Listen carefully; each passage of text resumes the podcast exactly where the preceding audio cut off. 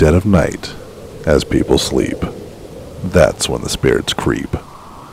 As the bell tolls three, dark things take power. We like to call it the supernatural hour.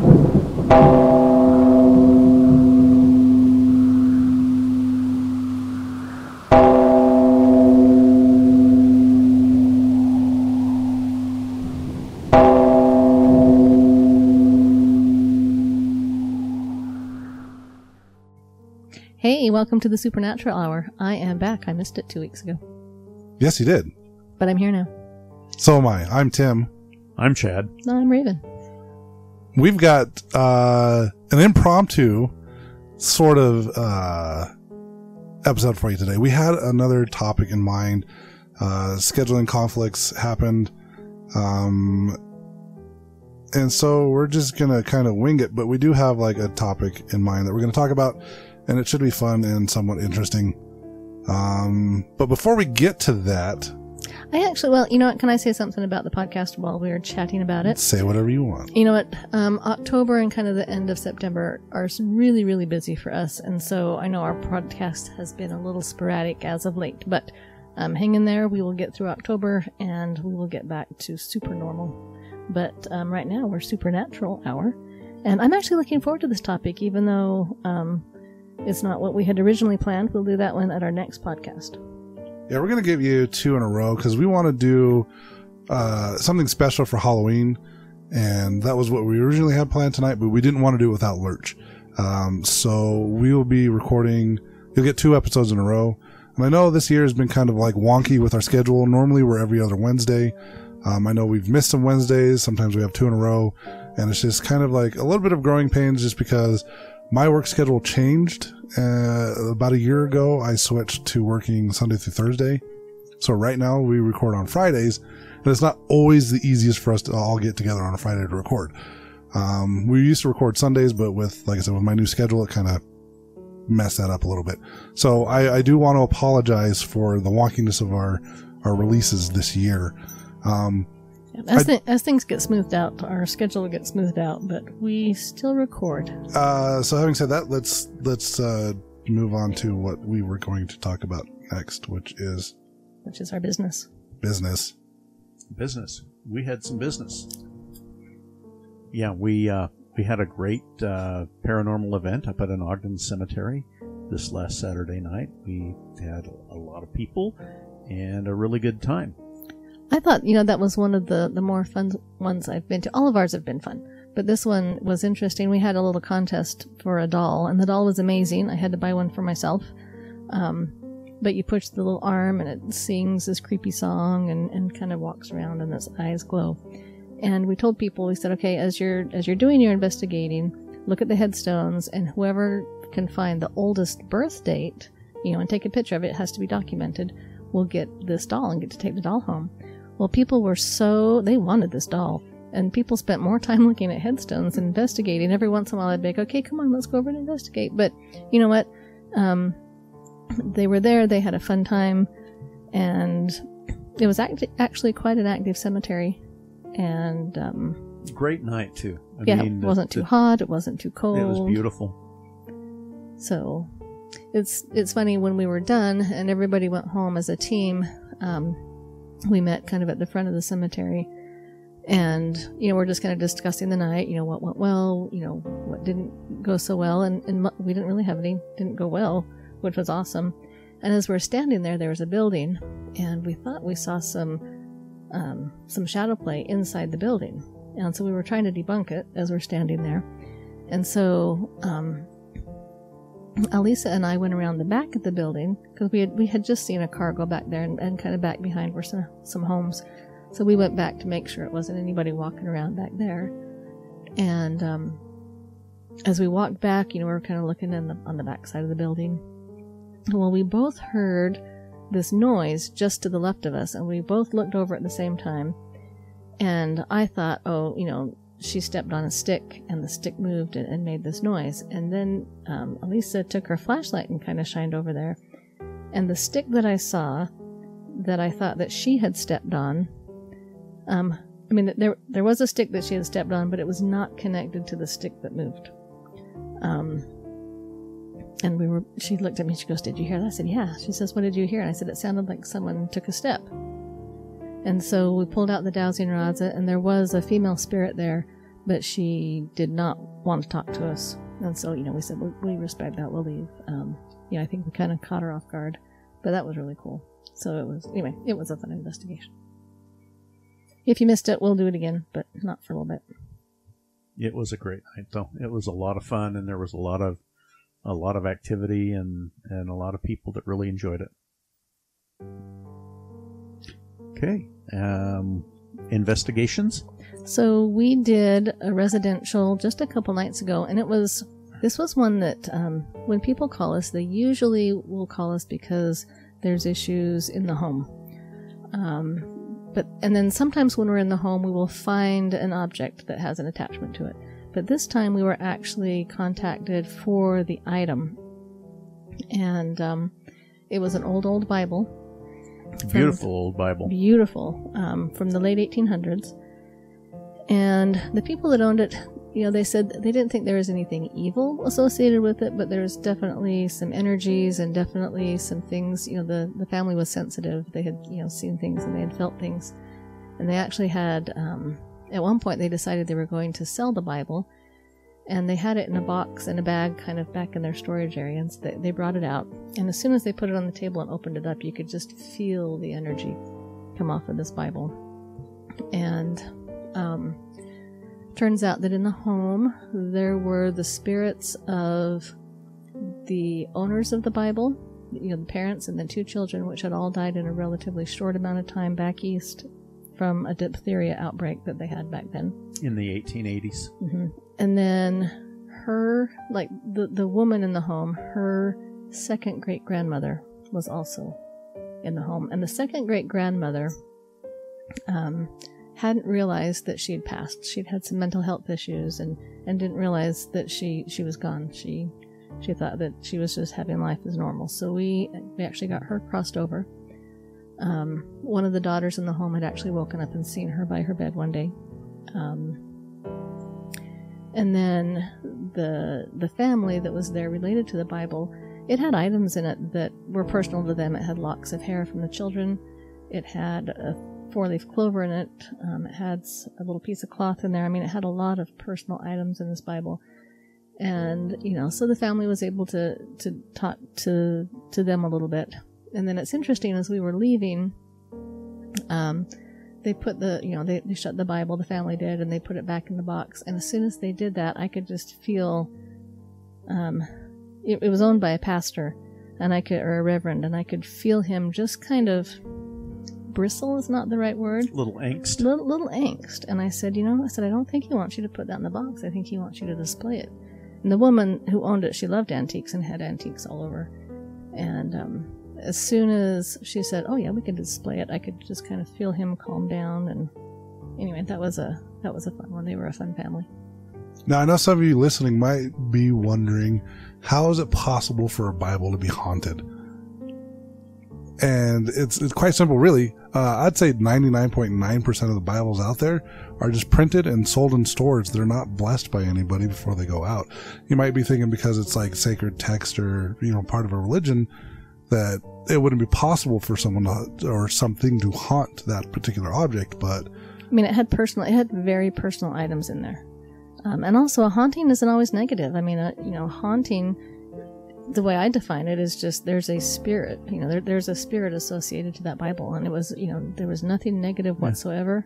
Um, it was all very positive. And in this case, it was the owners of the Bible and and their children. I mean, it was, you know, it makes sense that that would be an attachment that they would have stayed with. And and this Bible in the 1880s had to be a very expensive Bible. Oh yeah, it was it was huge and it was very ornate. I mean, it was it, you could tell it was old and it hadn't been taken care of at some point in its life. and it was illustrated and I mean, know, it had it was your typical old old Bible. In the very front of it, it had um, like three or four newspaper clippings about these people that had passed. Um, it also had in there, you know, your typical old Bible with you know family birth dates and death dates and um, you know a lot of very personal information that people had written in by hand. and uh, it was probably one of the coolest investigations I've been on. It was very interesting. So, Was there another one, or is that the only investigation you guys had? Um, we actually went on a repeat investigation that Mike was the lead investigator on. It's one um, that they we had done a couple of years ago in Magna. Mm-hmm. and they were just having some of the same issues. Um, one of the, the telling things was on the mirror. We, at first, we thought it was a water elemental the first time we went out there, and we decided it wasn't.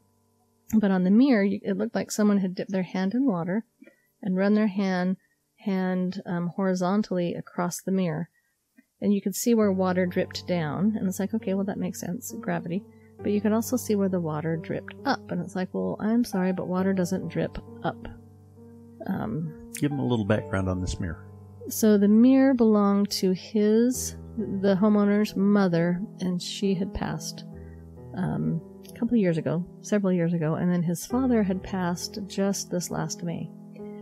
And And this was part of a dresser mirror set. yeah, it was part of a set.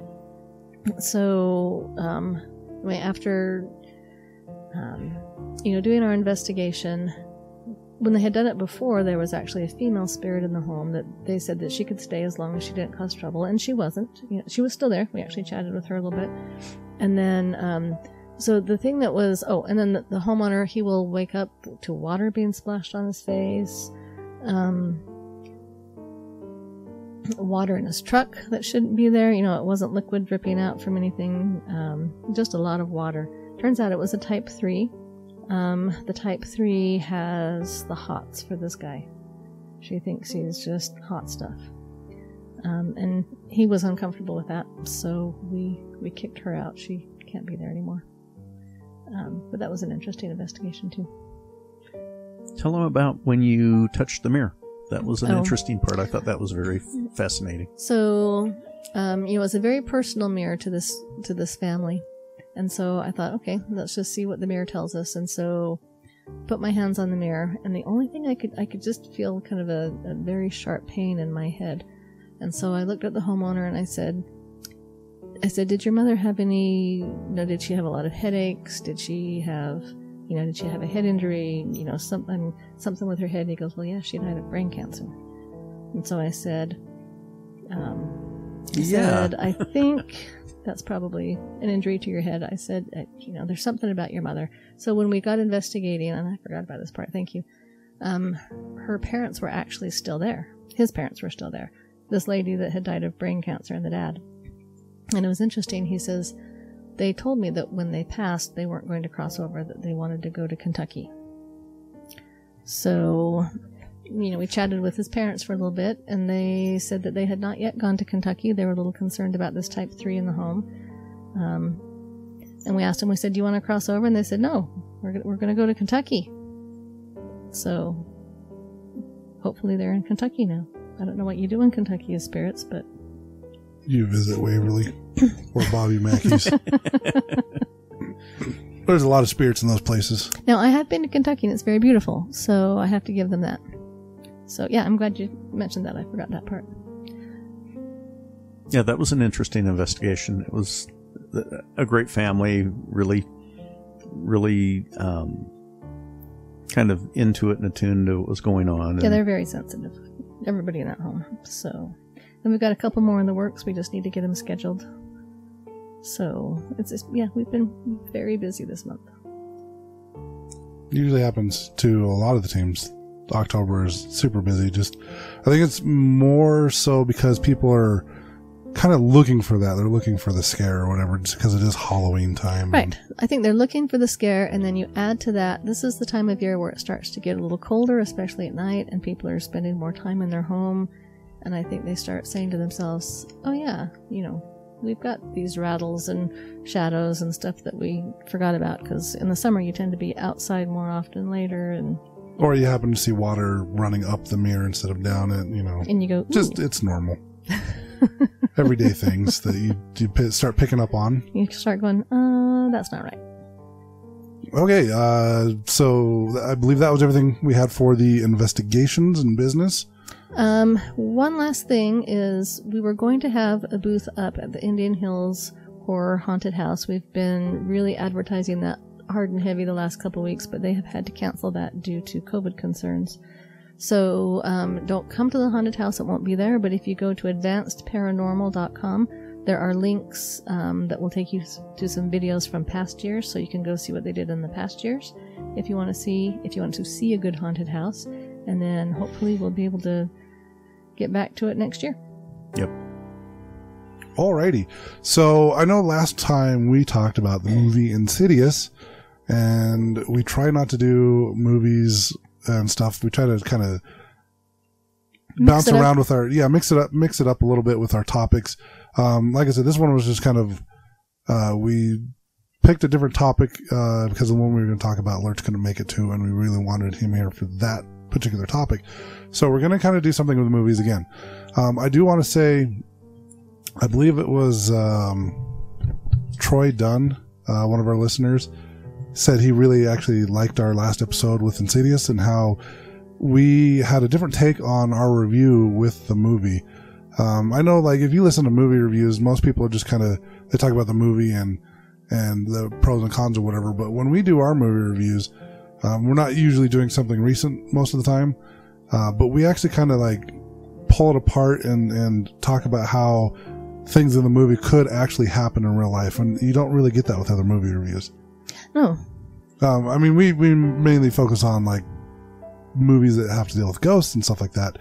But this week we're going to mix it up a little bit, sort of, with the movies.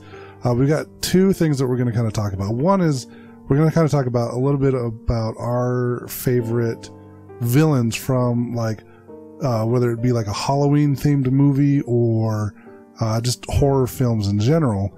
And then we also have a list that I found of nine uh, horror films that were actually inspired by uh, real events.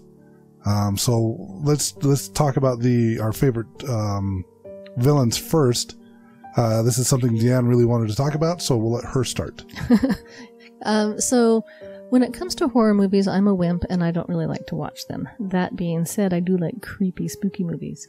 So, and this is going to sound really weird, but my favorite, um, kind of, I don't know if it's necessarily the villain, but the the scary person. I really like that old Disney one, Watcher in the Woods, and kind of the, the the creepy person in that. I don't know that she's necessarily the bad guy, but she's definitely creepy. Is um, Bette Davis. Have you seen that one? Long time ago. Yeah, I think if you know if you were to say, "Hey, how did you get into paranormal?" That would be one of the things because that movie came out when I was little-ish. I want to say probably nine to twelve-ish years old, um, and it's if you haven't seen it yet, you should. And this really isn't a spoiler, but it's about a little girl that goes missing, and it and it you know kind of turns supernatural. Um, and there's dark, spooky woods in it. Um, to me, that is kind of the it's a quintessential spooky paranormal movie, and y- you got to find it if if you can find it at all. I found it. I think I bought a CD off, or a DVD off of Amazon. You know, there's years a ago. very good chance that it's on Disney Plus. probably. And there is a newer version of that, I believe, too, right? Of Watcher in the Woods. Um, I don't know. If there is, it will not be as good as the Bette Davis one. Yeah. So you, if there is, and I think there is, I'm not positive on that, but if there is, go to the older version. Do the older version. I haven't First. I haven't seen the new one, so I can't tell you if I like it or not. I typically don't like the remakes, um, but this is fabulous. I mean, Bette Davis. The whole time you're like, is she a good guy? Is she a bad guy? I think she's a bad guy because listen to that voice and look at those big eyes and and um, ooh, quintessential perfect, and it's great for kids because it's. I'm gonna let my nine year old watch it this weekend. We're gonna kind of watch. We're gonna watch that this weekend, and she may sleep with us forever and ever. Disney Plus totally has Mr. Boogedy and Bride of Boogedy. I have not seen those. Are they good? Uh, they're so cheesy. It's it's one of those that you'd file under like the so bad it's good. Um, the first one, anyways. Like Nacho Libre? No, that's just bad. Best movie ever. Not Halloween though. So, um, yeah, so that, that would be mine. I don't know. It's pretty scary. Okay, your turn. Okay. Chad's turn for his his favorite movie villain. Hannibal Lecter. That's a good one. Silence of the Lambs. That is a good one. Yeah. Yeah. Anthony Hopkins did such a great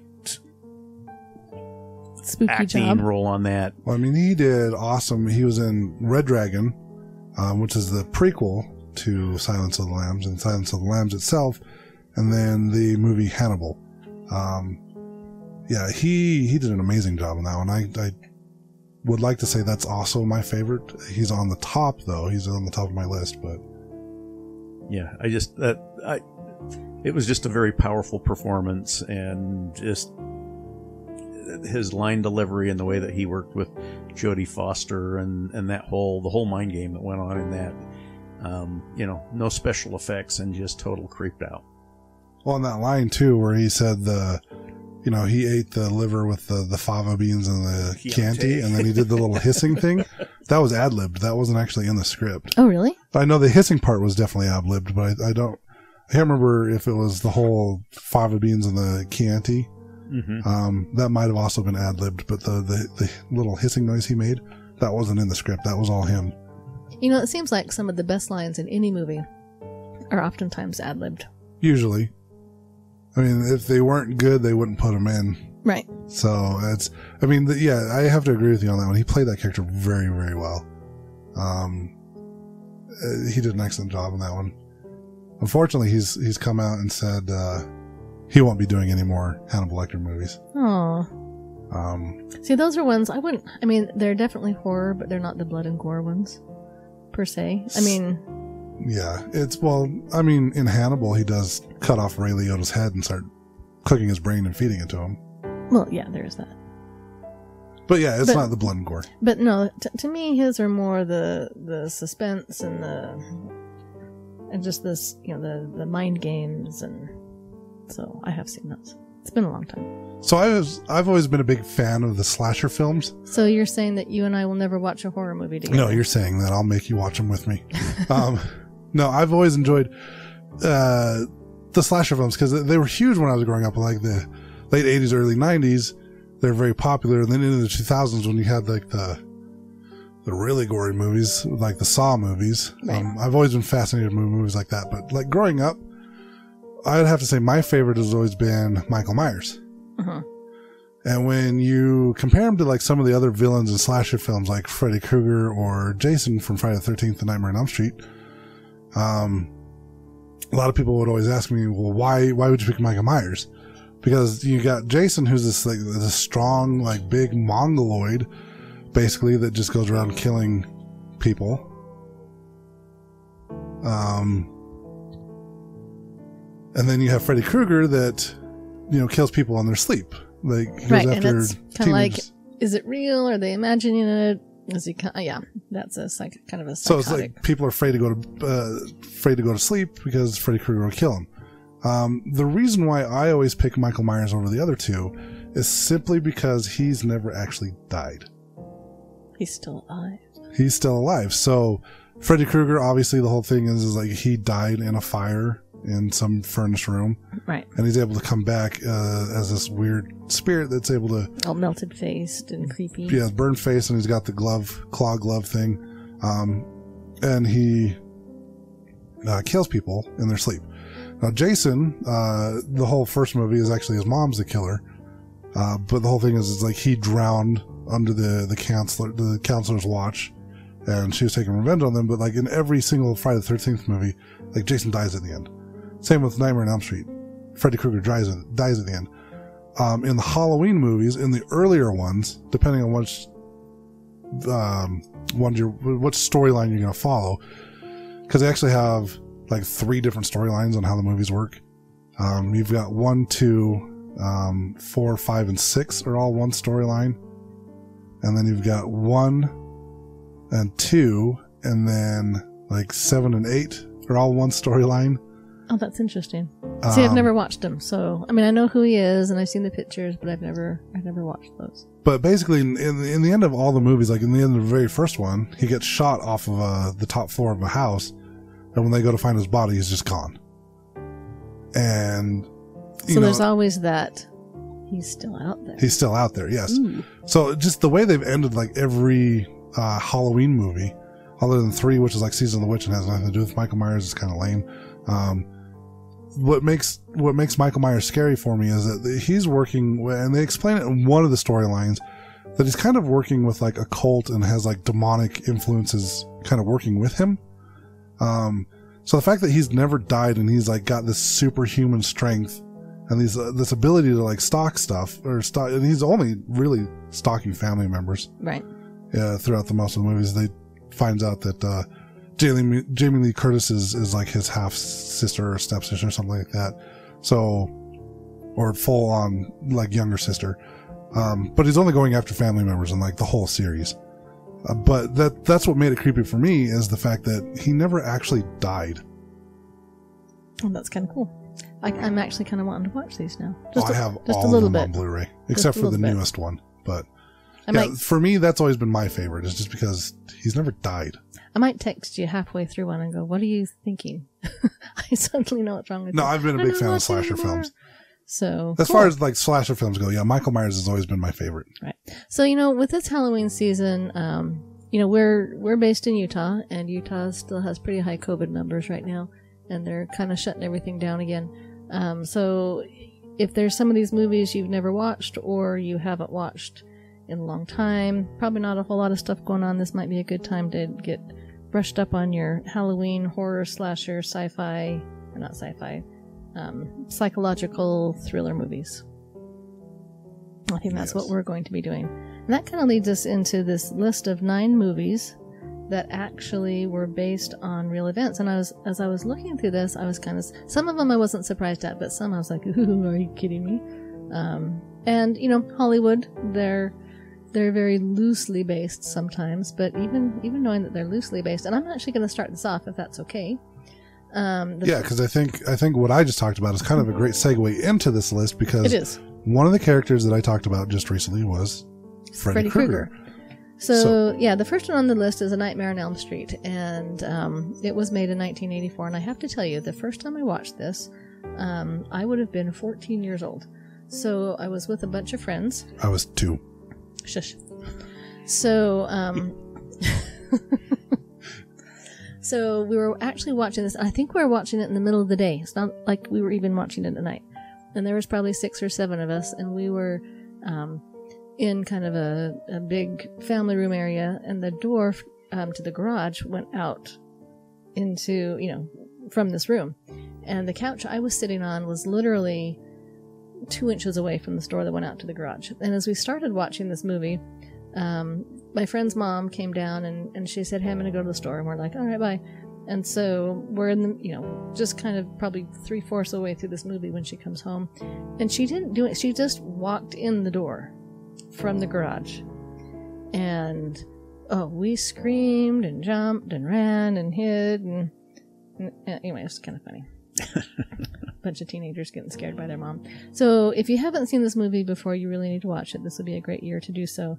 So it's basically, you know, we, we discussed it a little bit. It's a supernatural killer. He stalks his prey while they dream. Um, you know, and so in the movie, you know, the people are afraid to fall asleep. Um, if this is a spoiler, it's your own fault. This came out like 26 years ago, 36 years ago. Um, so it's actually based on real life inspiration. So Wes Craven had a series of newspaper ar- articles from the Los Angeles Times. And these newspaper articles were about some Asian refugees who had mysteriously died in their sleep. And the articles said, you know, many of these um, these Asians would refuse to sleep because they would have these nightmares, and they just knew that these nightmares would lead them to death. And um, Wes Craven said, um, and I'm going to read the quote. He said, said the paper never correlated, never said, "Hey, we've had another story like this." Um, and you know, and it, and it kept happening and kept happening, but they never correlated them. Um, one of them was the son of a physician, and he was about 21, um, and he was in Laos, Cambodia. Everyone said, everyone in the family said almost the exact same thing. They said, "You must sleep," and he said, "No, you don't understand. I had nightmares before, and this is different." Um, I mean, you've had nightmares. Everyone's had nightmares. and When you wake up, you're like, "Ooh, that was a bad dream." But something about these dreams that he was having was just not right. Um, they actually gave him some sleeping pills, pills, and told him to take them. And they believe he did, but he still didn't go to sleep. So we don't know if, if he actually took them or not. Um, and they're not sure how many days that it was that he actually stayed awake, but it was some phenomenal amount. And if you've ever read anything about sleep deprivation, the longer you go, kind of the weirder you get, and you can actually kind of go crazy if you don't sleep for a long time. But they think that he didn't sleep for about six or seven days, and so finally he was watching television with the family, and he just fell asleep. You know, you figure if you haven't slept much for six or seven days, eventually you're probably just going to fall asleep. And everyone was like, oh, you know, thank goodness. And they literally had to carry him upstairs to bed because he was an adult and he, you know, you know, you even pick up a toddler that's asleep and they feel like they weigh about a thousand pounds. So they, they carried him upstairs to bed. And everyone went to bed thinking, you know, phew, this is over. He'll get some good sleep. Um, this will be done. And in the middle of the night, they heard screaming, they heard crashing, they ran into the room, and by the time they got there, he was dead. Um, so they had a, an autopsy performed because they're thinking, what in the heck? Um, there was no heart attack. There was there was nothing in this autopsy that could explain his death. It was absolutely unexplained. Um, in his closet, you know, after he died and they're kind of cleaning up after him, they found a Mr. Mr. Coffee Maker that was full of hot coffee that he'd used to, to stay awake because he was so afraid of going to sleep. They also found all the sleeping pills that they thought he had taken, but he'd spit them back out and hid them. And Wes Craven said this was just such an incredible, dramatic story that um, he said he it kind of he mulled over it for almost a year, and then um, kind of came up with the idea of Nightmare on Elm Street. Johnny Depp's first movie. So, was he even in that? He was in that. Yeah, Johnny Depp. Yeah. He was the boyfriend. I'm gonna have to watch that again. Uh, he's in the scene in the waterbed where Freddy's hand comes up and like comes towards him and then basically just like sucks him into the bed and just a whole fountain of blood flies up to the ceiling. I pretty much just remember my friend's mom coming in the door and screaming. First movie Johnny Depp was in. No, I do remember bits and pieces of it, and it's a it's a good movie.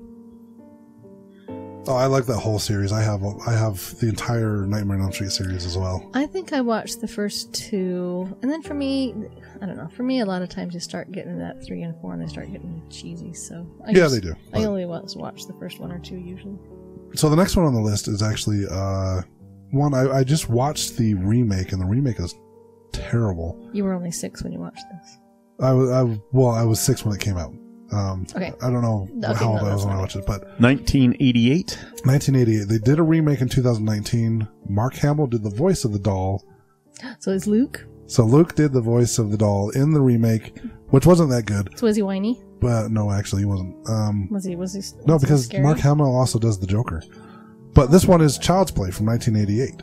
Um, the, premise of this movie is, is a serial killer soul possesses a toy doll and then wreaks havoc and kills people. Um, now, th- I was kind of surprised when I found out this is actually based on actual events. So the real life inspiration for this No. movie I thought it was going to be Annabelle, but it's not. It's not. I don't even think Annabelle's on this list. She's not.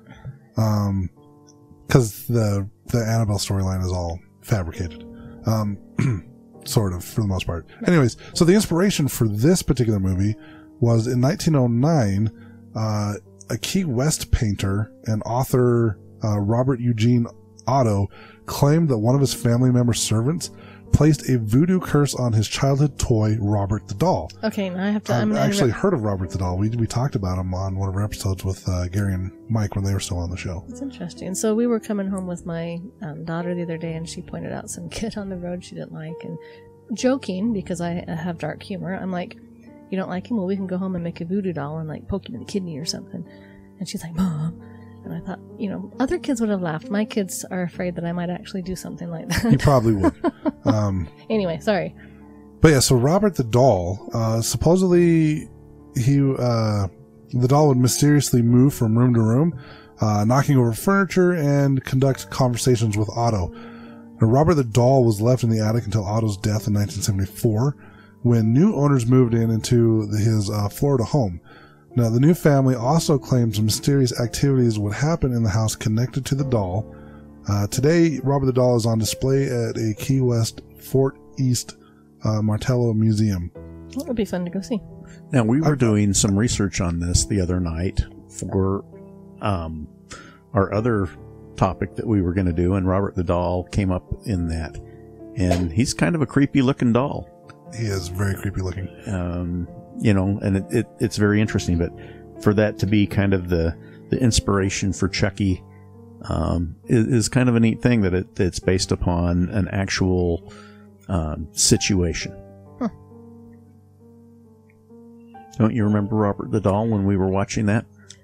Vaguely. So, Okay. Sometimes when sometimes when we've got the TV on, when, when I research, I have to sit and read stuff because I have to see it.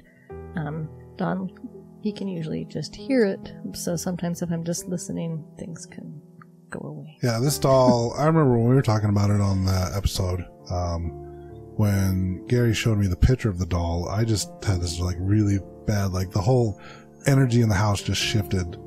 And I'm just like, you need to put that away. Like, we're done talking about this. Creepy doll, creepy doll. No, I'm gonna have to definitely look it up now because now I'm intrigued. Although when I was watching videos earlier and uh, Brandy saw Robert the doll, she just kind of looked at it like, there's nothing special about this. So, she sees all sorts of creepy things, so, so she's probably like, eh. so yeah, next up on the list we have We ni- 1979. the Amityville Horror. And we've talked about this recently. Um, the premise is a young family moves into a house where the murder was committed and experiences terrifying and strange occurrences. Um, it, it's based upon a real life story. Uh, it's based on the book by the same name, The Amityville Horror, and it follows paranormal events that terrorized the Lutz family in 1975. The family moved into the home where, unbeknownst to them, Ronald DeFeo Jr. had brutally murdered his family 13 months before they had arrived. While in their new home, the family claimed that they saw green slime on the walls, red eyes, pigs staring into their kitchen and living room, and after less than a month, the Lutz family moved out of the small town of Amityville. Amityville. I can't even talk. Amityville, New York. yeah. And this is one that um, Ed and Lorraine Warren actually worked on. Yeah, uh, if I remember correctly, um, I believe this is the case that they were working on when Lorraine said something about our lives now belong to Warner Brothers. Um, this this was like one of the first like heavily um, mainstream cases that were put out there. Like the news covered it. They had brought in other mediums as well, and uh, we did an episode on this about a year ago, and we discussed more in detail about this particular case and with the DeFeo family and with the Lutz family and um I my opinion on this one is I think the whole thing with the DeFeo family that I mean obviously happened and I think there was something at play there but when it came to the Lutz family I'm still kind of on the side that I think they were doing it for the money and the fame. Right. So Not saying that the house isn't haunted, just it got a little blown out of proportion. I believe so. So when I was in high school, I got the book Amityville Horror and took it home and read it. Um, and when I get into a book, I'll read it until I'm done. And so I read until like three in the morning, finished the book, then couldn't sleep for days. If I read it now, I'd be like, eh. But when I was in, in high school, I was terrified. This is one of those movies where I do think the remake is actually better than the original. I think the Ryan Reynolds version of Amityville Horror that came out like 2005 or whatever it was, I think this is actually better than the original. So number four on our list is Psycho, and this came out in 1960, and this is one of those classic. You know, there's all sorts of lines, and and I, I can't make the the sound, but the you know, and, and the knife, you know, the knife silhouette in the. Shower curtain. I know that was a really pathetic noise. You're both looking at me like I've just lost my my mind, but you guys know what I mean. Kind of that dissonant sound. Anyway, you know. Um, so the premise is that there's a secretary that goes on the run because she's stolen forty thousand dollars, and you know she doesn't want to get caught and taken to jail, and she winds up in a motel. But the motel, you know, um, the innkeeper and his mother are not as you know sweet and charming as they they might appear to be at first. Um, and this there's a real life inspiration for this. Um, it's actually loosely based on a convicted murderer and grave, grave robber by the name of Arid Gein. Ed, Ed Gein. Okay, it looks like Gein. It's Gein. It's Ed Gein. No, I, I believe you. Um, in the late 50s, he would kill women. He would unearth corpses in Wisconsin. Um, and then he did this awesome thing. He was he was crafty, and he would fashion human skin into tiny keepsakes and knickknacks like face masks and belts and chair coverings, um, which is something that they do. I've done a lot of research on um, grave robbers in uh, in Scotland in the early 1800s, you know, about 1820s, and um, they actually when there was two that were very popular whose names are just completely Burke and Hare. Burke and Hare. Thank you, Yeah, we did an episode on them too. I know William Burke and William Hare. And when when one of them was executed, they actually turned his skin into like a wallet and, and a book cover. Anywho, um, so when when Psycho's novelist Robert Bloch um, based, you know, his movie around this um, circumstance, um, you know, he changed it from a grave robber and a murderer into a ser- serial killer who dressed like his mother. Um, and it it also kind of gives kind of a shout out to the movies uh, Texas Chainsaw Massacre and Silence of the Lambs um, are also based on um, serial killers, as in Leatherface and Buffalo Bill. Yeah, the reason for that one is um, so with Ed Gein, this dude actually, and we did an episode on this one as well, but Ed Gein actually would hear his mother's voice telling him to do stuff, which is where Norman Bates came from. Um, the the creating um, clothing and, and other things, well, not clothing, but the uh, artifacts like lance and, and wallets and stuff like that out of bones and, and stuff like that. That's where Leatherface and Texas Chainsaw Massacre comes in because they actually had the family do that in that movie. And then when you get into uh, Buffalo Bill, Buffalo Bill was someone that was kidnapping women, larger women, and starving them, and then making dresses out of their clothes. And that's these are all things that Ed Gein actually did. This dude was kind of twisted. And not the actual Buffalo Bill. The actual Buffalo Bill was an Old West He didn't do that. That's a, this is a No, different. for for Silence of the Lambs, Buffalo Bill. This is a different Buffalo Bill. So the next one on our list. Well, no, I want to talk about this in just a little more. oh yeah, go. There, there's a new version of this, which is not as good as Hitchcock's 1960 version. Um, the black and white 1960 version is is really awesome and and quite um, compelling, and and it'll pull you in. It's a psychological thriller, and again, it's not special effects or those kinds of things that stray on this. It's it's the way that the story's told and the the build up. It's a little bit of a slower build for some of the newer um, moviegoers. You need to kind of, you know, not expect the flashes and bangs and all of the special effects, but you get into the story and it's really a, a powerful story. And and I, I prefer the the original Hitchcock version to the newer version. Even though they shot it exactly the same scene for scene, word for word, like Did just really? different actors. Yeah, it was. Uh, I believe Vince Vaughn played Norman Bates, and Anne Heche was the uh, secretary. Yeah, and again, I haven't But seen the new I. I do agree with Don. The original, the Hitchcock version, is a lot better. Which is you, you think it's funny because like same script, everything. They just recreated the movie shot for shot, used the same script and everything. But just the way it was done back then was a lot better than than the remake. I've got a lot of movies I need to watch. I own most of these movies actually. Sweet. Uh, so next up on the list, we have The Exorcist from 1973. Uh, the premise of this movie is two Catholic priests perform an exorcism on a young girl who is possessed by the devil. Uh, now, the real life inspiration for The Exorcist, uh, the author and screenwriter William Peter uh, Bla- Blatty uh, based the novel on a and, and film, sorry, on a 1949 article that was in the Washington Post headlined "Priest Frees Mount Rainier Boy Reported Held in Devil's Grips." Uh, now, the article followed uh, Jesuit priest William S. Bowdern, Edward Hughes, Raymond J. Bishop, and Walter H. Halloran uh, participating in the rite of exorcism on a boy with the pseudonym Ronald Doe in Maryland. Now, according to the priest, they allegedly experienced the boy speaking in tongues, the bed shaking and hovering, and objects flying around during the ordeal. The exorcism was one of the three official Catholic Church sanctioned exorcisms in the United States at the time. Now, maybe one day they'll discover the cause of what happened to that young man, but back then it was only curable by exorcism, uh, said William uh, Fred Friedkin, uh, the director of The Exorcist, uh, when he told when he did an interview with uh, Time Out. Now he also said his family weren't even Catholics; they were Lutheran, they started with doctors and then psychiatrists and then psychologists, and then they went to their minister who couldn't help them. Uh, they wound up with the Catholic Church. The Washington Post article says that the boy was possessed and exorcised. Uh, that's pretty out on a limb for a national newspaper to put on its front page. But you're not going to see that on the front page of an intelligent newspaper unless there's really something there. Right. Especially back at that time.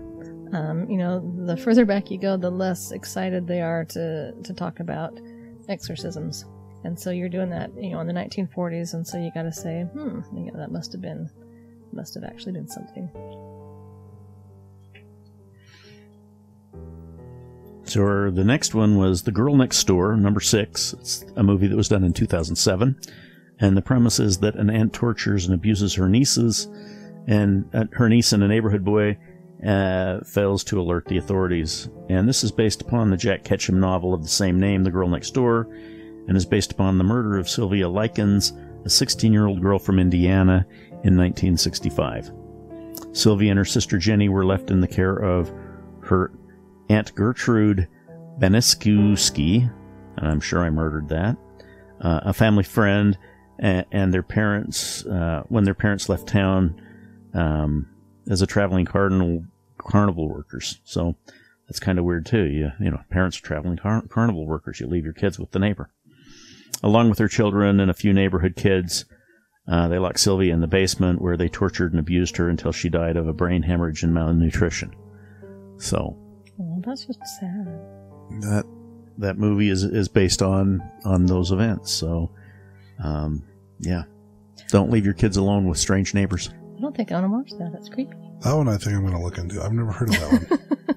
Tim and I will never watch a movie together. I'm like, I'm not watching that. Tim's like, ooh, sign me up. well, it was like when we did the torture device episode. All of you were just like, I felt really disturbed researching this, and I'm like, am I the only one that had no problems? Like, I I found it fascinating how creative Oh, people It was fascinating. it was just dark.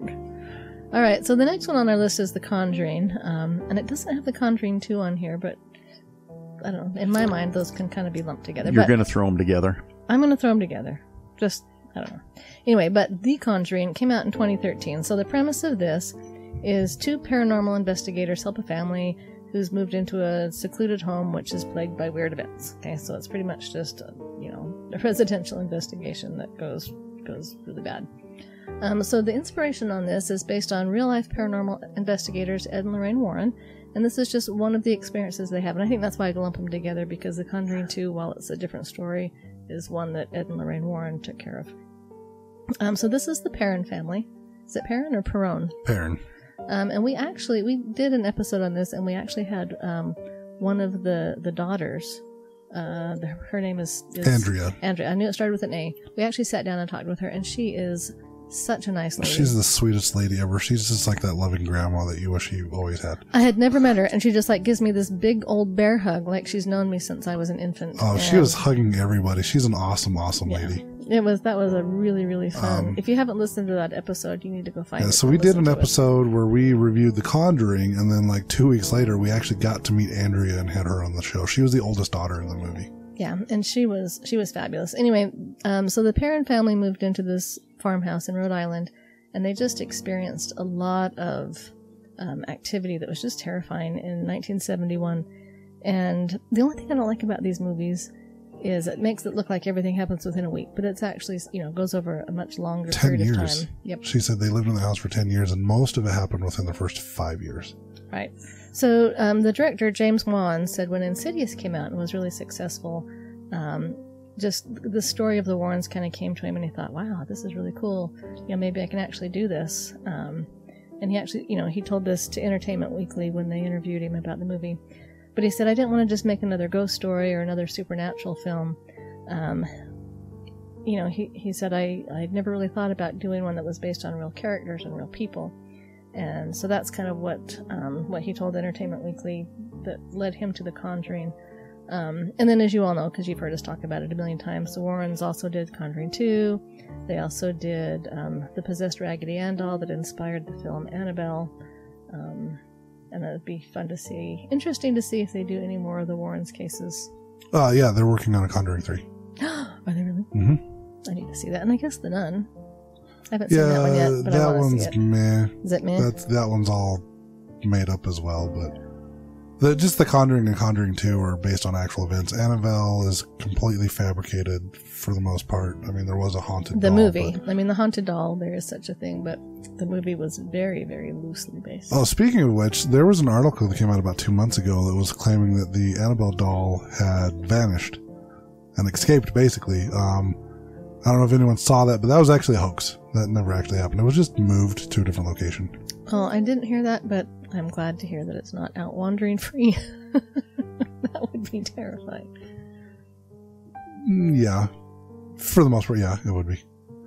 If you see a Raggedy Ann doll walking down the Just- street, just go just the down the other, go the other direction.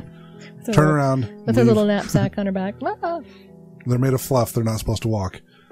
Um, so the next movie we have on the list is from 2003. It's called Open Water. Uh, the premise of this movie is that two scuba divers become stranded in shark-infested waters after their tour group accidentally leaves them behind.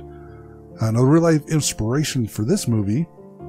Uh, it was based on American tourist Tom and Eileen uh, uh, a couple who were lost at sea when their tour group left them behind while scuba diving near the Great Barrier Reef in Australia in 1998. Uh, when the diving company realized the mistake two days later, they organized a search party, but they were never, the couple was never found. Uh, the only thing that was found was a diver slate, which is an underwater communication device with an SOS message on it that read, uh, Monday, January 26, 1998 at 8 a.m. To anyone who can help us, we have been abandoned on Agincourt Reef by MV Outer Eagle 25, uh, January 98, 3 p.m. Please help. Come to rescue us before we die. Help. Oh, creepy. So yeah, that would be uh that'd be crazy. I, I've seen the trailers. I've never actually seen the movie, but like, yeah, I guess they dove underwater and they came back up and their boat's gone. Yeah, I've seen the movie, and it's it really gets you to think about you know those kinds of things and the idea of, of being left in a situation where you really have no control over over what you're doing. So this movie is not on the list, but um, the one I'm going to talk about. But it reminds me of this open water movie, and that's the movie Frozen. And I'm not talking about the Disney Frozen, you know, with the with the princesses. I'm talking about it's a different Frozen. It's older, um, and it, they've actually filmed it at Sundance. Um, but it's about some people that um, I think there's four, four or six people, and they're on a ski lift, and um, the ski lift company didn't check to make sure everyone was off the ski lift, and it just is their story. And it's, um, They left them there all night. and I don't think it's based on. I mean, I think it's completely fabricated, but it's it's supposed to be a not horror, but Drama, drama, suspense. suspense. You know, a little bit of psychological stuff going on in there, and, and just how they how they get out of the. I won't I won't ruin it for you if you haven't seen it, but it's it's spooky. I don't like that one. It Yeah, creeps me out. I have to watch Dexter afterwards to calm down. There's a story there. you just see Tim looking at me. You watch Dexter to calm down. Yes. We're watching Game of Thrones, and And I liked Game of Thrones. I loved Game of Thrones. It just is intense. and it was too intense, and so she says, "Let's watch something Light. light, like Dexter." right. I watched Turbo. I watch Disney when I want to calm down. I don't No. put on a show about a serial killer that hunts and kills kill people. Yeah, I just at Dexter weekend I just use that to calm down. Okay. No one will ever hang out with me ever again now. if I had only known. You're stuck with her, bud. So number nine is The Blob, 1958, and I find this kind kind of interesting because I've seen uh, the 1958 version of this movie, and then I think there was one done in either the 70s or the 80s with Kurt Kurt Russell, um, which was quite a good one too. But the premise of this movie is that uh, alien life form terrorizes a small town and consumes everything in its path as it grows bigger and bigger. The real life inspiration is that The Blob is based on a New York Times article from 1950 titled A Saucer Floats to Earth and Theory is Dished Up. The story followed the Philadelphia police officer who came in contact with a strange gooey material which is believed to be star jelly, and now a transparent gel- gelatinous substance. When one of the officers tried to go to move the goo, it started to dissolve and evaporate, so there was nothing to show the FBI when they arrived except uh, a spot on the ground. So it's kind of interesting, and, and from that premise, they they built a, a, a movie around it. But the idea that there was a material there that was, uh, you know, there after an incident, and then uh, in the movie it's happening actually in the Arctic or Antarctic, I can't remember, but but uh, you know, it there's a whole interesting, fun movie about it, and I thought both the both of the versions were fun in this one. So I haven't seen these movies either, and I'm trying to think. It's, it reminds me of a Stephen King novel. Um, there's a novel where a whole town disappears, and if you haven't read it, it's your own fault. It's been out forever. Um, I can't think of the name of the book though. But this whole city disappears, and um, you know, kind of the same thing. There's just spots. It's not the fog, No, Stephen King did The Mist. the mist. I'll ha- I'll look it up if I can find it before we finish the podcast. I'll let you know. But it was a really good book. I didn't read very many Stephen King novels, but this one was really really good. But yeah, the Blob is a. I, I, I didn't know before that that was you know loosely based upon a, an incident that happened. So I that- did not either until I saw this list. I thought that was interesting. You know, there's one more movie I, I just want to touch on real quick that wasn't on the list, but I actually had someone uh, link this to me last night, actually. And I believe the three of us have all actually met this individual that this movie is based on. It's called Fire in the Sky, uh, which is actually based on true events. It's about um, the real five day disappearance of a man named Travis Walton. Uh, features the single most terrifying depiction of an alien abduction ever. It is nightmarish, graphic, and truly traumatic. Uh, it's an un- it's unfortunate that the I guess a lot of people haven't really seen this movie, according to the uh, the post that I received. But um, I actually met him and I bought his uh, DVD documentary that he had and had him autograph it. And just kind of meeting that man, um, you know, I've, I've always kind of struggled with the, the belief on aliens and whatnot. And but after hearing his story, it, it just kind of opened my eyes up a little bit to the possibility that there is something out there besides us. But yeah, this this uh, it's it's a great. From what I hear, it's a great movie. I haven't seen that one yet, but uh, it's definitely on my list of things to watch this this month. Okay, it's not Stephen King. It's um, it's Dean Koontz, and I still don't know what the name of the book is, but I gave you the wrong author. It Sorry, happens. sorry. I'm looking it up for you. That's okay. So I think that pretty much wraps up what our primary topic was. impromptu topic this week. Um, I believe Deanne had a new uh, segment she kind of wanted to roll out this week. So we are, and we're going to do it after the Stone of the Week. So Okay. if you want to do the Stone of the Week first, Yes. So the stone I have picked for us this week. Um, I didn't do it last time because we were running a little bit long, uh, but uh, we'll be talking about labradorite. Uh, some of the attributes is an iridescent labradorite. It's a highly uh, mystical and protective stone uh, and a bringer of light. Now, it raises consciousness and connects with universal energies. Labradorite deflects unwanted energies from the aura and prevents energy leakage. It forms a barrier to negative energies uh, shed during therapy. It can take you into another world or into other lives.